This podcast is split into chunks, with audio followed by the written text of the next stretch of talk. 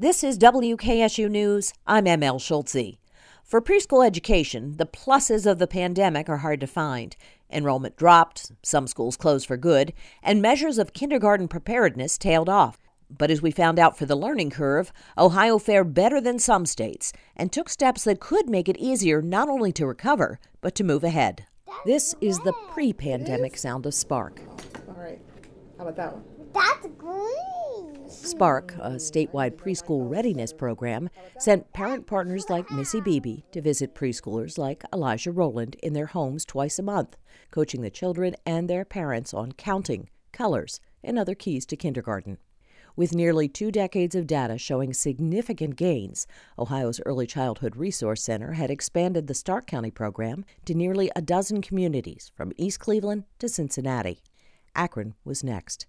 In February 2020, Summit County Program Supervisor Danielle Bunner had big recruiting goals. I said I want to have 75 by May and finish out and get another 25 to have our full capacity by August. um, I think we had 30 when COVID hit. That put those Then, plans I on mean, they hold tried to keep and slashed enrollment elsewhere. Canton dropped from 400 to 200 preschoolers. Spark Ohio Director Mary Brady says early on, parent partners delivered food, sanitary supplies, and a human connection. We really needed to be nimble and flexible and provide grace for a lot of people. But being nimble also meant developing virtual options for a preschool program built on personal relationships. Color. Uh, purple. Purple is my favorite color. After a while, parents could choose online or in person visits. Most are like Asil Kakish, who opted to return to visits in her Akron home for her son Jaden. She says it provides a single mindedness of purpose for children and parents. when you are leaving it virtual, it's so easy for the parent to go and do other stuff and get distracted with the phone, with the house, with everything else. But in person, it's just commitment.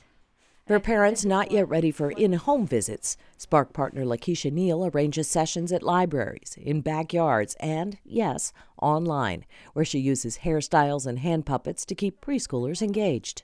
And I have a Clifford, and he'll sneak up, and they'll, their eyes will get big, just just an attention grabber.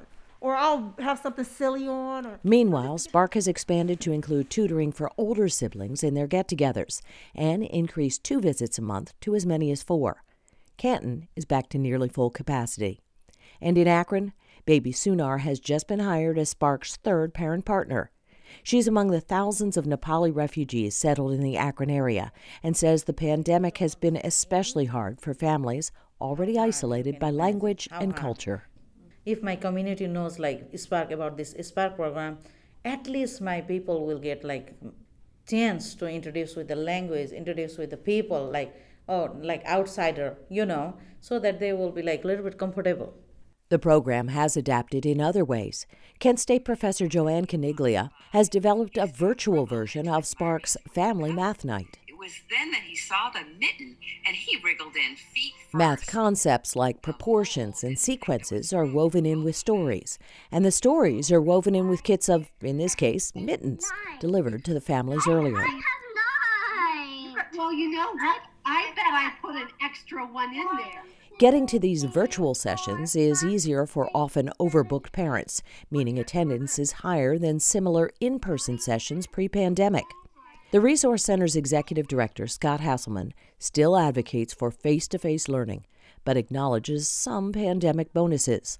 The Resource Center trains early childhood educators, and when daycare centers shut down last spring, many used federal CARES dollars to keep staff, with some extra time for training.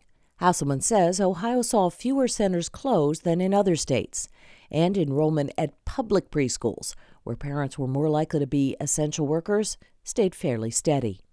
Still, he says preliminary data documents lost learning. I mean, kids lost ground, a lot of ground um, across the board. But what you see is the kids that were behind before are now further behind. And he says everyone will have to stay nimble to catch up. I'm ML Schultze, 89.7 WKSU.